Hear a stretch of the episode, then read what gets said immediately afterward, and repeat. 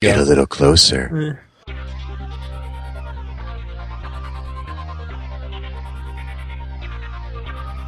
Do you want to have conversations with the Adventures in Angular crew and their guests? Do you want to support the show? Now you can. Go to adventuresinangular.com slash forum and sign up today. Hey everybody and welcome to episode 18 of the Adventures in Angular show. This week on our panel we have John Papa, Hey, everybody from sunny Las Vegas. Lucas Ruebbelke, everyone from sunny Phoenix. Ward Bell. Hey, everybody from Rockin' Las Vegas. I'm Charles Max Wood from DevChat.tv, and this week we're going to be talking about style guides. Now, you guys were involved in writing a style guide, or some of you were, right? Yeah, this is something that Ward and I had been kind of doing informally for a while over the last couple of years with JavaScript in general and then Angular specifically, is trying to figure out how to solve the problem of all the teams that we work on write code in 20 different ways. And it's not just, you know, my way's better, your way's better. It's how do we provide a consistent feel so that the different teams can work together and understand and read each other's code faster. Uh, and there's other side benefits to this too, which, which we'll, we'll get into, especially as we move forward with Angular. But that was kind of a theme we tried to put together, and we formalized this in a style guide up on GitHub to kind of just show here's what the styles are that we use, and also why we use them as well to give a little bit of context. Now, John, I'm a little confused because I thought this podcast was about what to wear when you're developing. No, because we all know that what you wear is, well, I'm not going Or there. what not to wear. What's a Zoot Suit Riot waiting to happen? If everybody could only see what Ward is wearing today, we'll have to take a picture and post it on the podcast page. Yes. All I have to say is shiny silver aluminum foil pants and purple and black shimmering jacket. I need sunglasses. So, just looking through the style guide, I mean, there are things in here that I didn't even know you could do. Dare I admit that? So, for example, just the first one, the single responsibility where you do like the dot controller and then you give it a name and then you just put a function out there and then you, you know, you define the function a little further down. I didn't know you could do that. Yeah, there's and a lot of that is for readability. To be honest with you, because you can just you know combine the controller definition inside with the injections inside that controller uh, Yeah, that, that's usually the mess I make. I mean, Yeah, the way I big on getting the do it. main point up at the top so that you can above the fold, as they say in the newspaper world, so you can get the point of whatever's in this file right away. What's a newspaper word? Oh well, you know, uh, ask my blacksmith. and then you can do this method chaining, which Angular supports, so that you can go Angular module dot controller dot factory dot this dot that if you have more than one thing. Although we tend not to put more than one thing in a file. Yeah, yeah. Yeah. We try to you know separating files out. There's really no cost to doing that because what you develop in versus what you deploy is completely different. And the browser doesn't care because you're going to modify. Yeah, which is bundling and minifying. I just coined a new word. I think Did you call it mummified? mummifying. I just copyrighted it. Yeah. you remove its organs and then. oh my. Oh, wow. But Anyway. that's kind of the idea is, you know, let's say you've got a, a controller that's got 200 lines of code in it, and you start nesting these things, and a couple things that happens is the indentations get way off to the right because you start embedding the functions, which makes it harder to read, and then you can't really tell where the function begins and ends, and, you know, your code's scattered throughout the controller. The idea was, as we're reading each other's code, Ward and I and, and other people that we've worked with, when you open up the file, immediately we'd like to see above the fold all the important things about that particular file. If it's a factory, I want to see what externally accessible methods are available on that, what functions are open, what properties are actually being exposed. On a controller, I want to see what the key elements that I'm binding to are and any dependencies uh, that are being injected. So by putting that all at the top and using the syntax here in the style guide, it makes it a lot easier to navigate someone else's code. Yeah, and I think the premise is that you read code 10 times more often than you write it. So all these efforts to make it possible to write quickly are less important than how you make it possible for anyone like you to come back and see your code and know what it's about. Yeah, I really like it. And generally, I think we see people split the code up this way, but a lot of examples out there don't. Yeah, and one of the things that's really, I think is really important to understand with a style guide again is that it's not important for somebody to come out here and you know go to GitHub and download my style guide and use it verbatim. That's not the intent of this style guide, and sh- it shouldn't be the intent of any style guide. And I should mention as well that two people really did help create this one with me. First, one is Ward Bell on the podcast here. The other one is Todd Motto, who he and I both have style guides, and they're very, very similar. Uh, and one of the reasons we kept two out there was to show differing ways of accomplishing the same thing. But oddly, our style guides are probably 90% similar as well, which is kind of fortuitous. But part of the idea here is behind the style guide is you should have one. Whether you like mine or Todd's or a different one, that's fine, but you should have a style guide so you and your team can all follow the same guidelines. Because the worst thing you want to do is have Lucas and Charles and John and Ward working on a project together and we all code completely differently.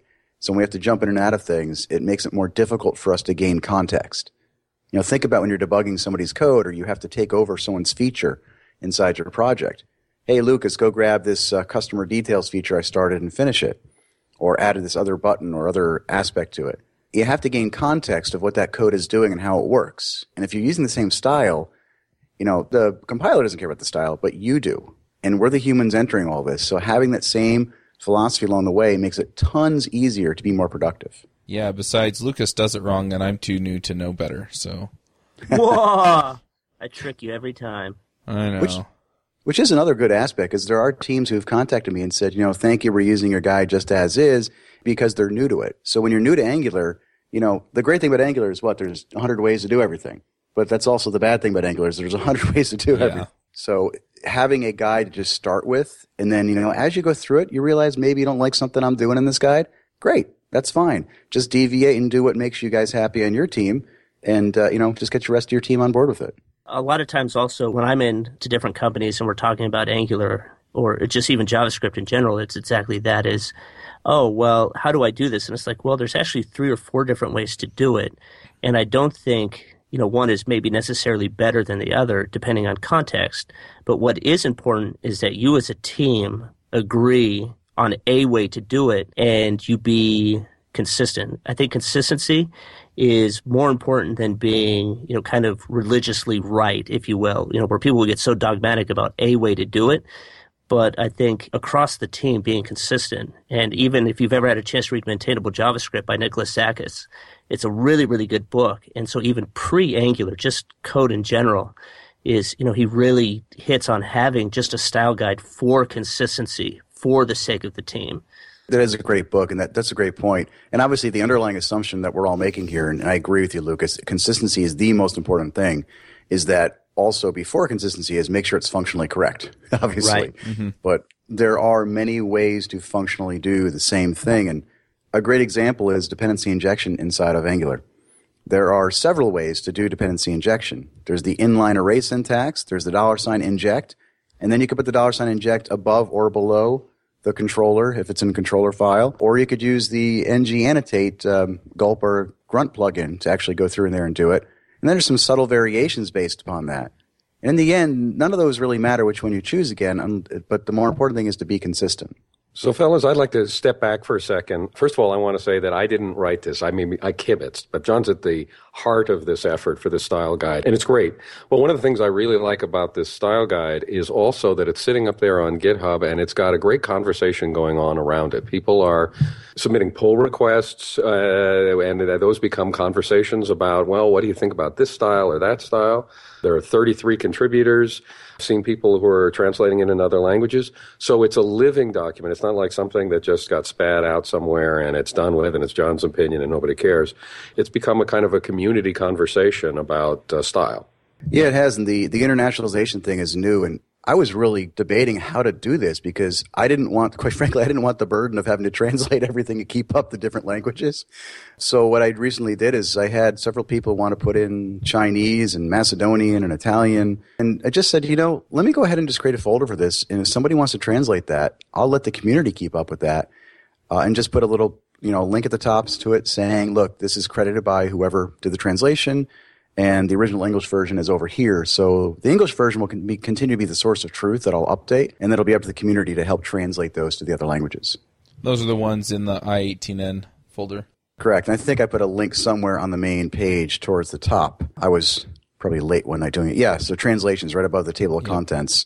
And it's worked out well so far. Obviously, that's going to be an effort. And some people said, well, why don't you just use like Google Translate to do it? Which is one of the questions I asked too. But then several of the people who were contributing said that's not always accurate. So there were liberties that the translation took that really weren't straight translations. So I said, that's fine. I'm fine adding in uh, as many languages as people would like to put in there. So I'm a little curious. We've talked a bit about style guides and how to use them and why they're important. What are kind of the major things in here that you see people mostly hurt themselves by doing in a less efficient way or less clear way?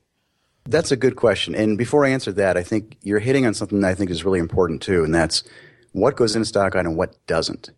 Uh, for example, I get a lot of requests for in the issues for putting in things about performance, and that, those are great topics. Like you know, it actually performs better if you do this versus that, but that's not part of the style guide, right?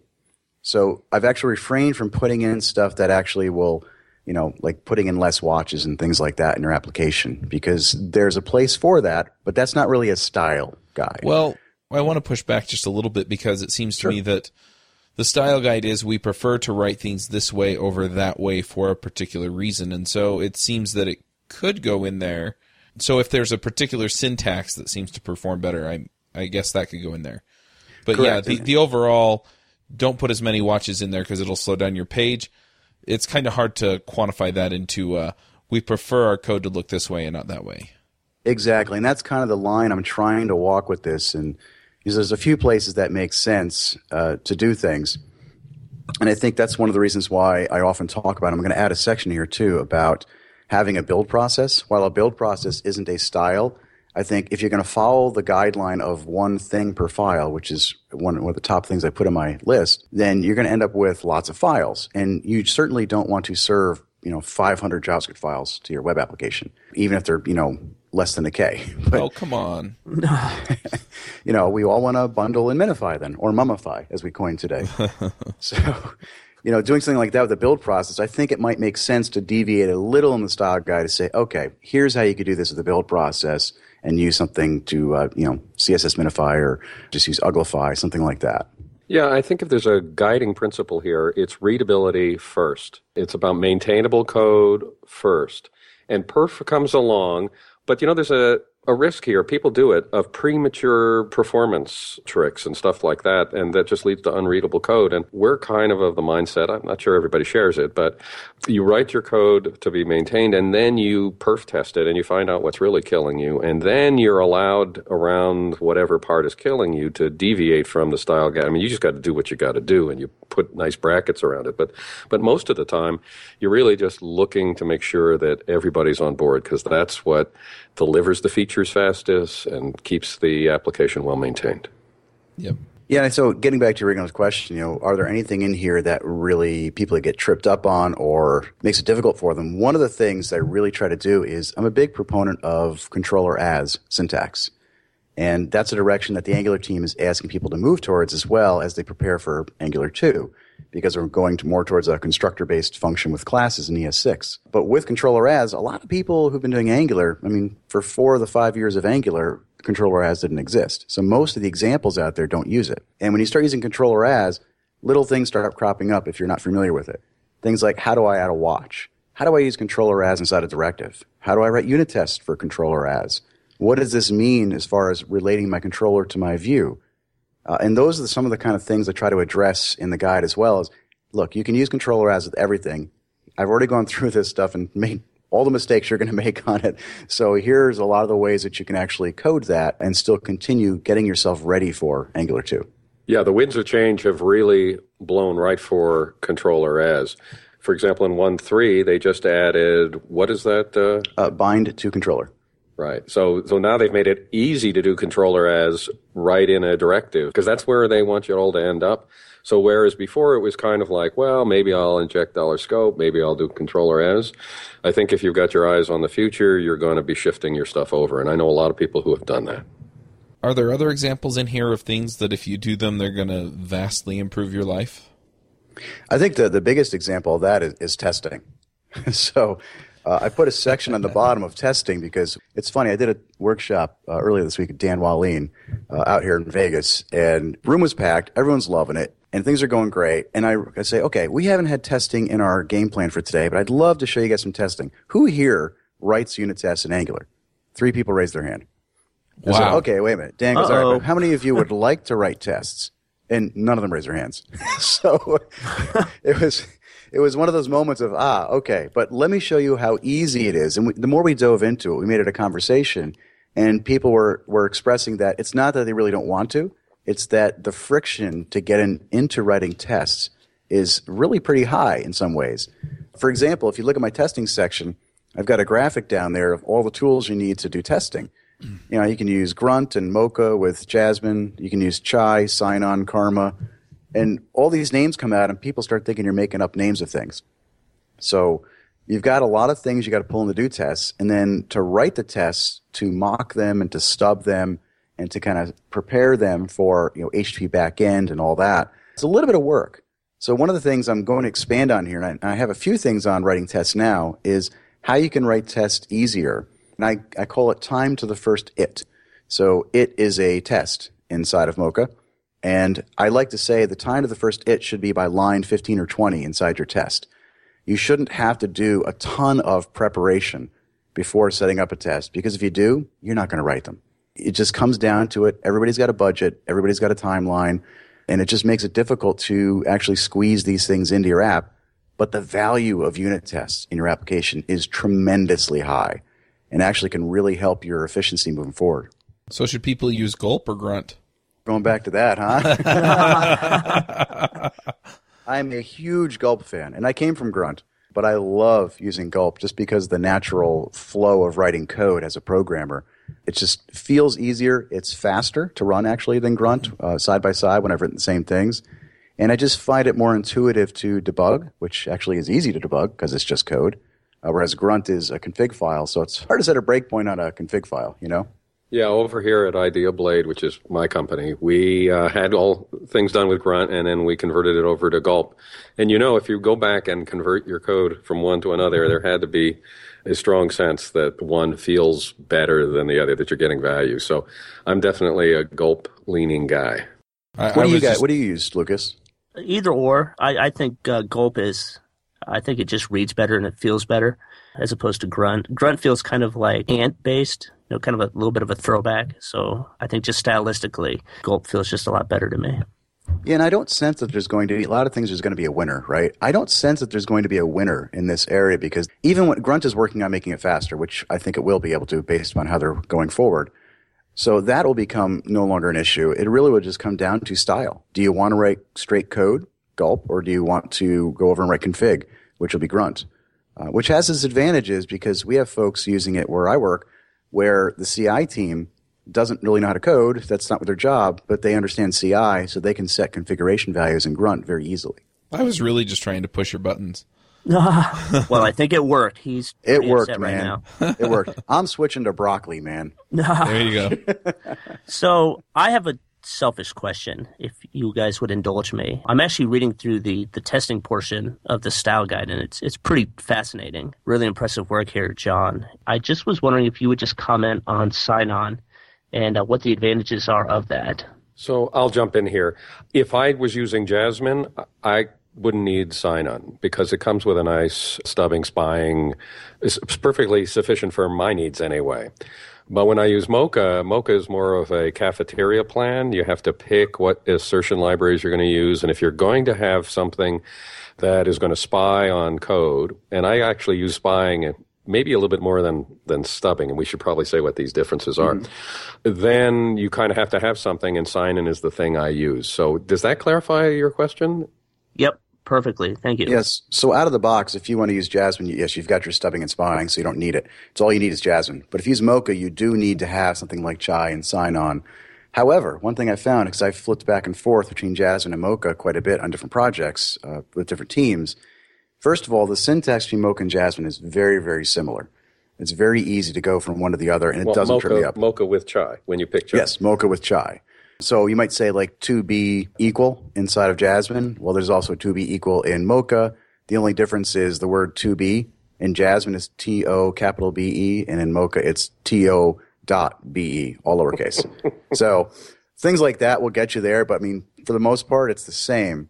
The big difference there with Sinon is when I found I was going back and forth between the two, I actually decided to use Sinon all the time with Jasmine and with Mocha because then it allowed me because it works with both, and it allowed me to keep the exact same code for stubbing and spying between Jasmine and Mocha. So that reminds me of one other thing. In our choice of chai and a particular assertion library it supports, we picked one that was as close to the Jasmine style as possible because so much of the Angular documentation and supporting tests are written in Jasmine. They're continuing to use Jasmine. And we thought it would be important for the developer to be able to surf the web and find good examples and good tests and be able to apply what they saw very directly in their own. And so there, we wanted to remove the shock of switching from one assertion style to another. Which gets to, mean, going, going off tangent on this, but I think it's really important is one of the biggest reasons a lot of the teams I work with chose Mocha over Jasmine is exactly this. So in Angular, the strong reason for using Jasmine is that all the examples out there seem to be in Jasmine and the team's using Jasmine and it works great with it. But when you start looking at node unit testing and all the examples that are out there, a lot of the node unit tests that are out there in the examples, people are using Mocha. So we had to make a decision. Do we want to use Jasmine on, on Angular and Mocha in Node? And we, yeah, we can because the syntaxes are similar, but why not just use one on both? So then you can use Jasmine on both, or you can use Mocha on both, but which way did you want to go? And I just found that personally for our teams that using Mocha was a great choice. But I would recommend whatever you choose, try to pick the same one for both. If you're going to use Jasmine, use it for Node and for Angular. If you're going to use Mocha, use it for Node and for Angular. Consistency Yep, for the exactly. win. And also the ability to harvest what the community is delivering. We don't just sit here in an isolated world. And that's why it'd be kind of nice if other people picked up on a similar style guide because then we can share more code with each other and everybody kind of knows what the style is and that works out well because you don't code in isolation. So John reminds me that I uh, neglected to mention what is a stub and what is a spy. So I'll do it briefly. Spying says I'm really interested in I want to spy on a method. I want to make sure that maybe that controller called a certain method on some other dependency. And without a spy, that's kind of hard to know that it called that method and what it called it with and what that method did. And by just uh, using Sinon to put a spy on it, I can then execute my controller code or whatever it is, and and then in my assertions, in the place where I'm trying to explore what it was that that happened as a result of my you know poking at the controller, I can see how it interacted with that dependency. So that's the best thing about spying.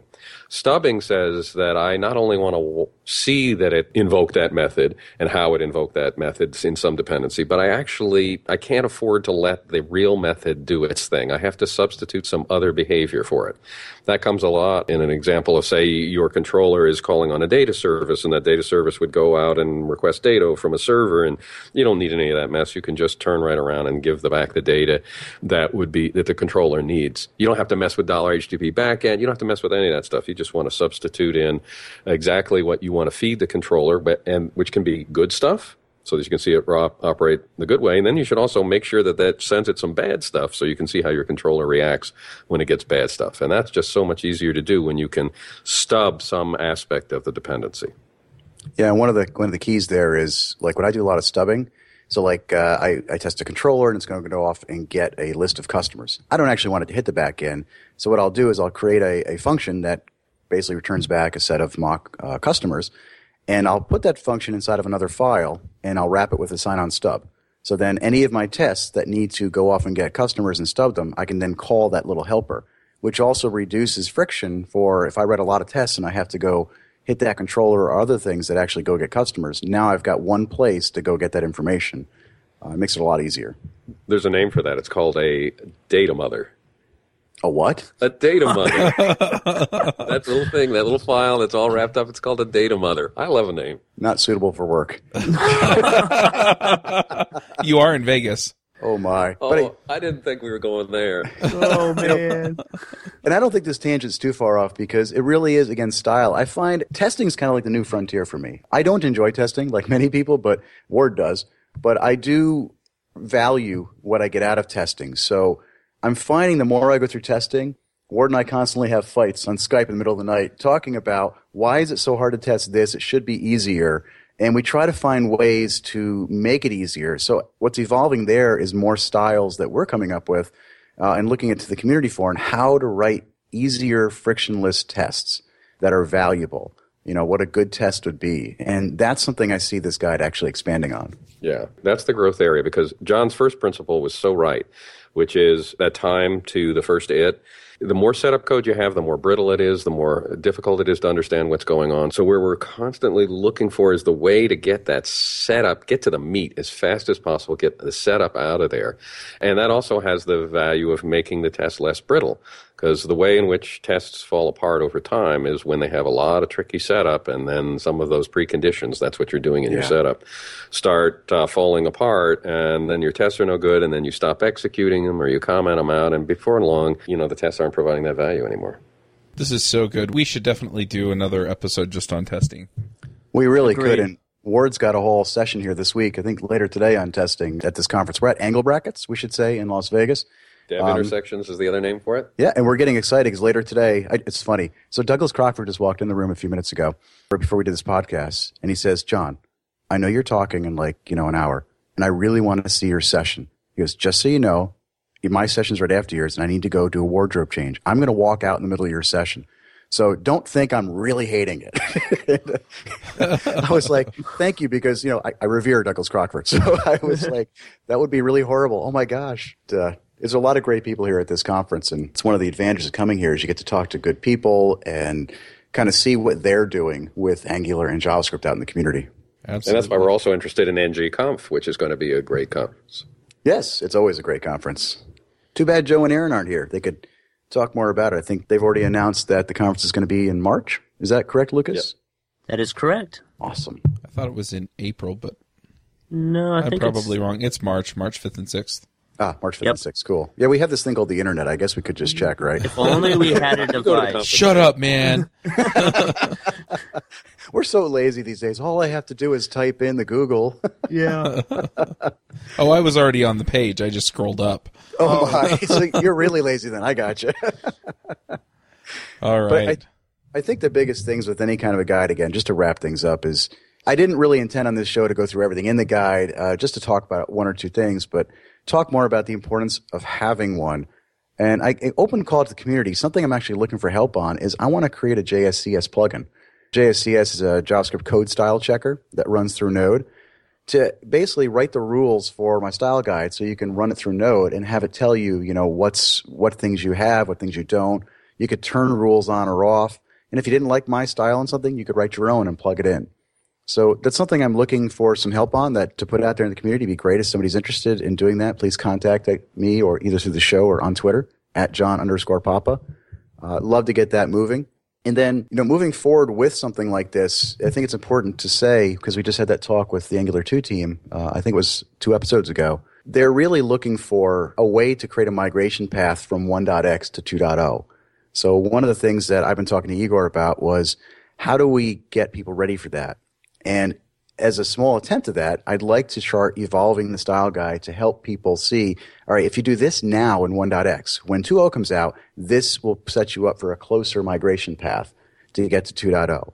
And to be clear, some things it will not be simple to translate, but in others it'll be easier. Like if you're using, as Ward said, controller as with your controllers, that's going to be a heck of a lot easier to translate to a class-based component controller in in which 2. scope disappears, right? In 2.0, Right. dollar dollar scope gets factored as it properly should have been, I think, from the beginning into a collection of services, and then you have your context for your data binding.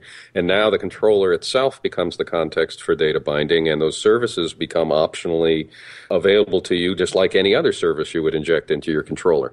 Well, controller as style actually embodies that philosophy. So that's why moving to controller as is is moving uh, in the direction of oh. 2.0. And I'll have one other ask of the community for folks listening is if you read something in the style guide and it doesn't make sense to you why it's there, I tried really hard to add why for every single issue that I had in the style guide of here's what I suggest and here's why. If there isn't clear why, leave a GitHub issue, let us know, and we'll try to get back to it and explain it better. And if we can't explain why, it doesn't belong in here, to be honest with you. So it's one of those things to me. I'm never a guy who likes to tell people, go do this and not have a reason why. The reason shouldn't be just because John Papa said so or, you know, Lucas said so. It shouldn't be that way. Yep. It should be that way if I say so, though. and it usually is. The Ward Bell stamp of approval. There you go. Yeah, this style guide has issues, so use them. Hmm. All right, should we do some picks? I think that sounds good. Hey, Ward, you got any picks today? Oh, that's terrible. I haven't thought about that. Actually, my pick is Billy Hollis gave me some snakeskin shoes, and I've been wearing them all over the conference. And I got to tell you, you got to go out and get yourself some snakeskin shoes. Pro tip. Are they comfortable or just cool looking? I never ask if fashion is comfortable. I bleed for fashion. we went walking on the strip last night, and Ward was wearing a red zoot suit with a red top hat and pants and white snakeskin shoes, and we got called a lot of names out there. And let's put it this way: Ward could have made a lot of money. the, other, the other thing I could say about it is that it costs a lot of money to look this cheap. uh, my other pick is I tripped over something. Sometimes I'm sitting there and I want to spin up a server really quickly in Node, and I just, you know, I have some static files that I want to serve, and I've got Node around, and I just need to spin up a server around it. And there's a, a nifty um, Node module that you can, in, you know, npm install dash g called HTTP server. So I'm sure there are many of those out there, but this one comes ready to hand. Very nice. Lukas, do you have some picks for us? Yeah, so my pick is going to be because Joe or Aaron is not here today is NGConf. So tickets are going on sale today. They will be on sale by the time this episode comes out, but it's going to be a fantastic conference. Uh, keep your eyes on the website. Yeah, and that's ng-conf.org. Yep. All right, John, do you have some picks for us? I do, I do. So my Angular pick here is going to be Angular Hint. There's a series of uh, repositories out there. I think that Brian Ford and some others have created these are libraries basically that you can include through Node into your Angular project. And you basically add a script tag to this Node file, this hint.js. And then when you run your app, you stick a directive in the top called uh, ng-hint, and it will basically run through your application and do a series of style checks for you on certain things. Uh, so it's kind of related to the stuff in the style guide already where things like, let's for example, if you don't name your controllers in the fashion that they prefer you to name them in, it'll let you know. And it's not going to error out or anything, but it prints them off in the console window to show you, look, for controllers, these are the things that we saw that maybe you need to do. For directives, here's stuff you should do. And some of them are stylistic and some of them are actually functional. So this one will actually catch things like, hey, you're referring to a module that doesn't exist, uh, which is actually very useful. So this is still early. I'm not even sure if there's a version on it yet. But I know Brian's talked about it quite a bit, and it's still evolving. So definitely check out Angular Hint. Very cool. I'm going to go ahead and pick uh, a conference as well. This is something that I'm organizing. It's the JS Remote Conf. You can now go register. I have tickets for users groups and for single attendees. So if you want to, you know, have a whole bunch of people get together and attend the conference, then you can. It's going to be in the evening, February 3rd through 5th, and then 10th through 12th for like two hours. So, you know, you just tape your favorite TV shows, put on your bunny slippers, uh, sit down in front of your computer, and watch some JavaScript. Awesome. Uh, Instead of your bunny slippers, could you wear your uh, snakeskin shoes? I think that's passable, yes. but uh, yeah, so if you go sign up, the early bird ends on December 14th. I just picked a nice round date, that being my birthday, to end the early bird anyway, it should be great. It's all going to be online. You don't have to travel, and it's relatively inexpensive. And by relatively, I mean a single attendee ticket early bird is fifty dollars. So um, sweet, that's not bad at all. So yeah, so I'm I'm excited. I'm excited to uh, see who all winds up speaking. I should have a call for proposals up here within the next few days, which means that by the time this comes out, you should be able to go and propose a talk.